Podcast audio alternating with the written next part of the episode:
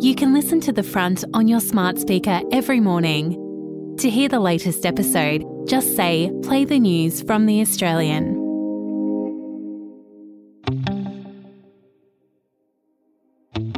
From The Australian, here's what's on the front. I'm Kristen Amiet. It's Wednesday, April 19.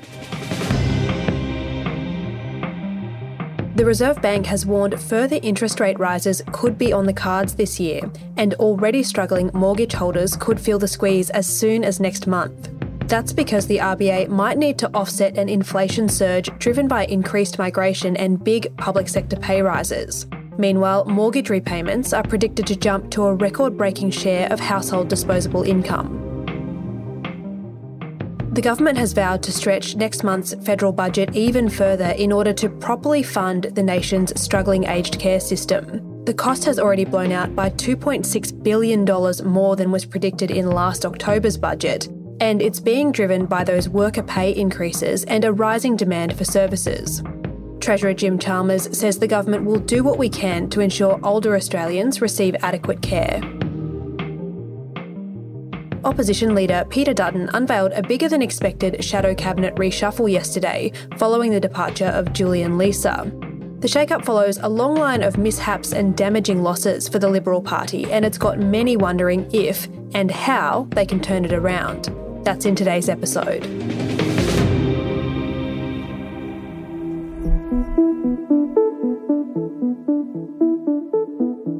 I want to assure all Australians that uh, the Coalition will continue to focus on delivering positive plans and policies for the future of our country in 2023 and indeed in the lead up to the next election and well beyond that.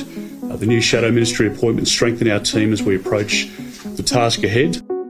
That's Opposition Leader Peter Dutton. He was announcing a shadow cabinet reshuffle that saw Senator Jacinta Nampijinpa Price promoted to Shadow Indigenous Affairs Minister. Throughout my life, I've understand the trials and tribulations of those that are nearest and dearest to me, uh, and I will continue to fight for those, for our marginalised Australians going forward. It's a significant move following Mr Dutton's announcement that the Liberal Party will formally oppose an Indigenous voice to Parliament. We want to make sure that we can get the best possible outcomes for Indigenous Australians, and we do that through recognising Indigenous Australians in the Constitution and by providing for their say, their voice to be heard by government uh, in a very clear way, but at a local level. Senator Price has been vocal about her opposition to the voice for many months. I can tell you now, there's no way that we want to support a failed model that went before us already and to see this such model uh, be forced into our constitution. It has to be understood also. It's a position that's at odds with that of her predecessor, Julian Leeser, whose resignation prompted the reshuffle.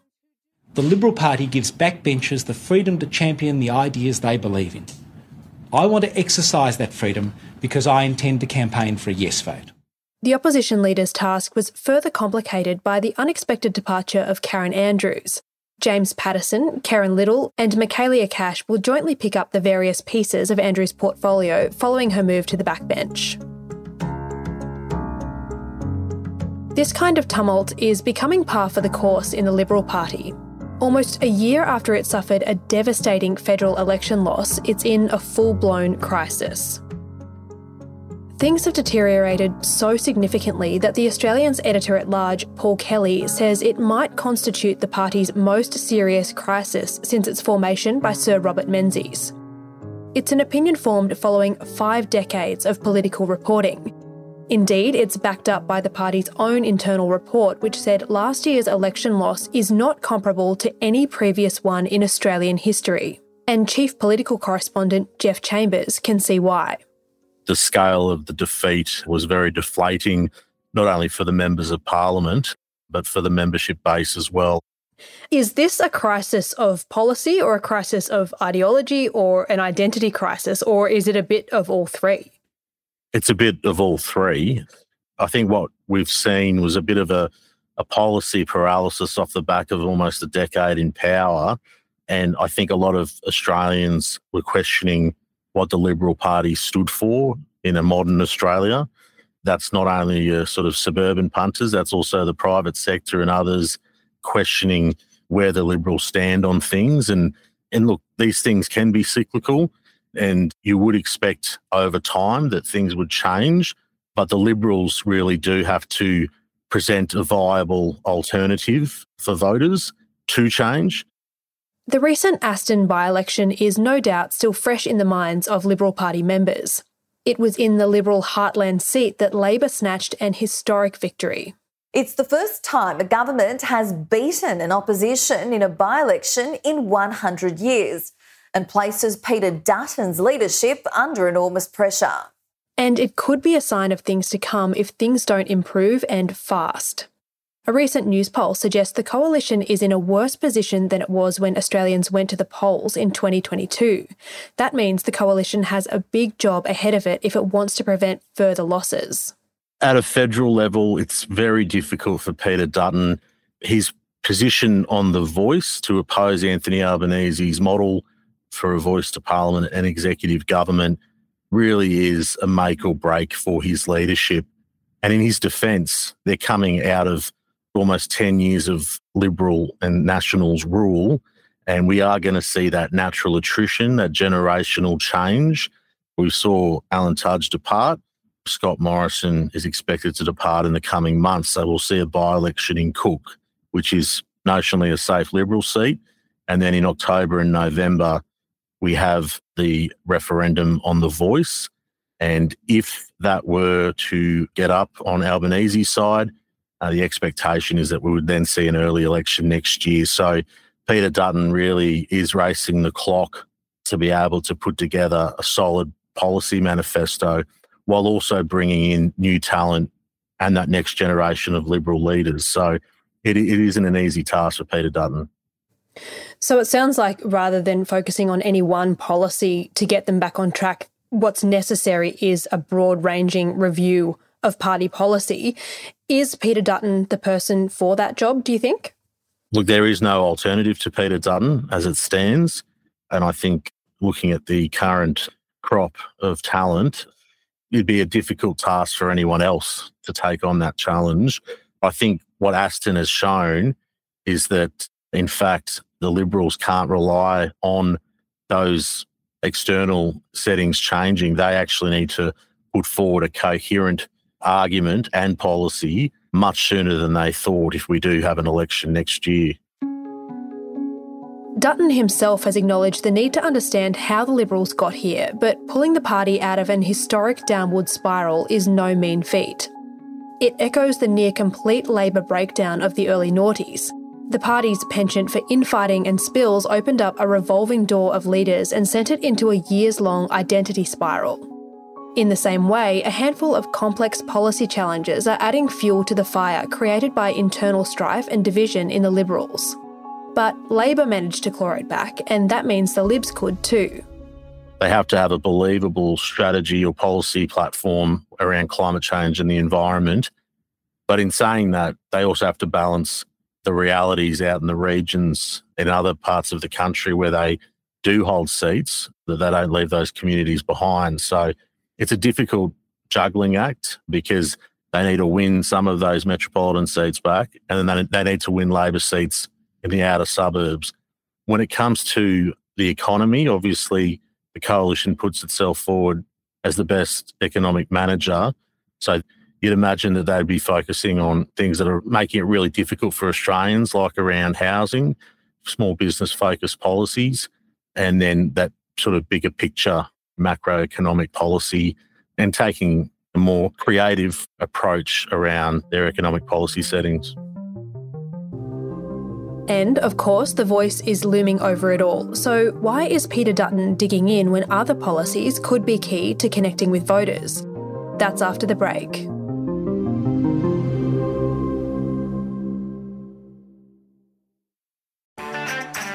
I'm Sarah Le Marquand, editor in chief of Stellar and host of our podcast called Something to Talk About.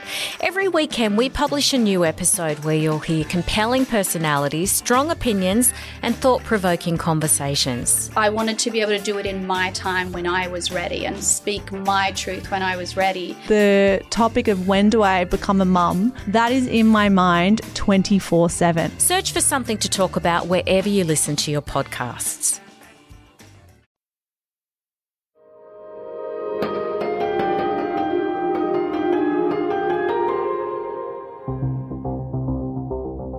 Opposition leader Peter Dutton has vowed to bolster his party's official position on an Indigenous voice to Parliament by actively campaigning for the no vote in an upcoming referendum. And the biggest constitutional change that's proposed here in our country's history needs to be scrutinised. And I would say to all Australians, please go and get a better understanding of the detail of what it is that's being promised. Recent polling suggests as many as 1 in 10 Australians won't cast a ballot on the issue, while the remainder of those surveyed are split about 60 40 in favour of the voice. And the margins are only growing more narrow. So, why, as it becomes more challenging to galvanise voters either way, is Peter Dutton staking it all on this? Why not play for an easier win? Because at the end of the day, we haven't had a referendum in this country since the Republic referendum in 1999. And I think he was very cognizant of not wanting the coalition's position to be bouncing around for weeks or months.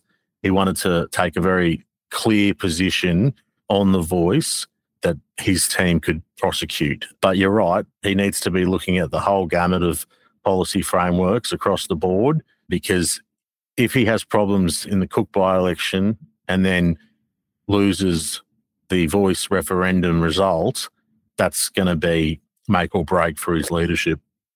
As the political landscape shifts below an already wobbly Liberal Party, there's one group begging for a seat at the proverbial table. That's its young members.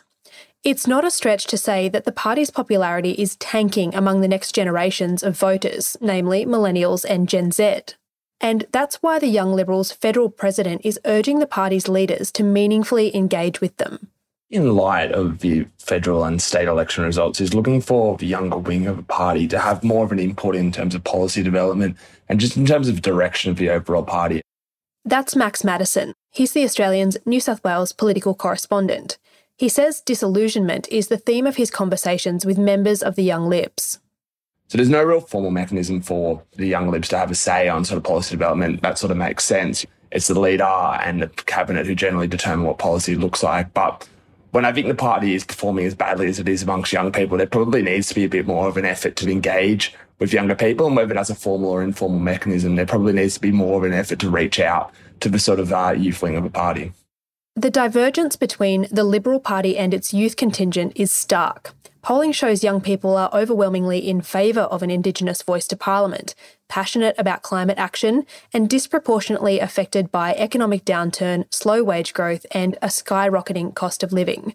So, is the future of their party also on their minds? Yes.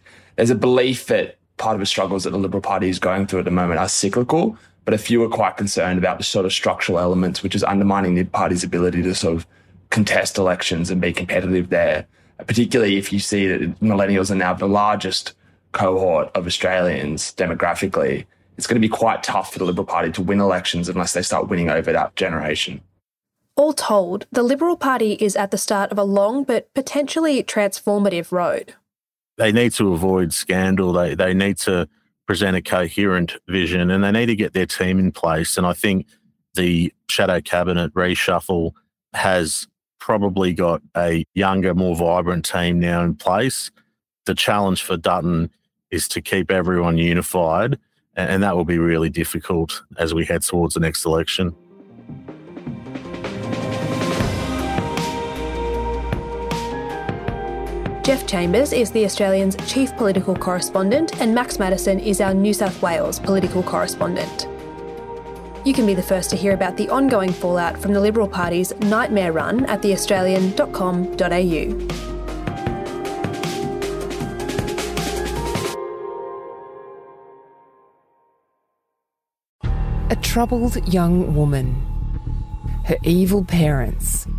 We never had any issues between us. Has justice been done? Uh, I'm in a prison. Join journalist Richard Guilliatt as he delves into one of Australia's most gripping cases. Shadow of Doubt, a new podcast investigation from The Australian. I cannot find one of these allegations that's possible. Listen now, wherever you get your podcasts.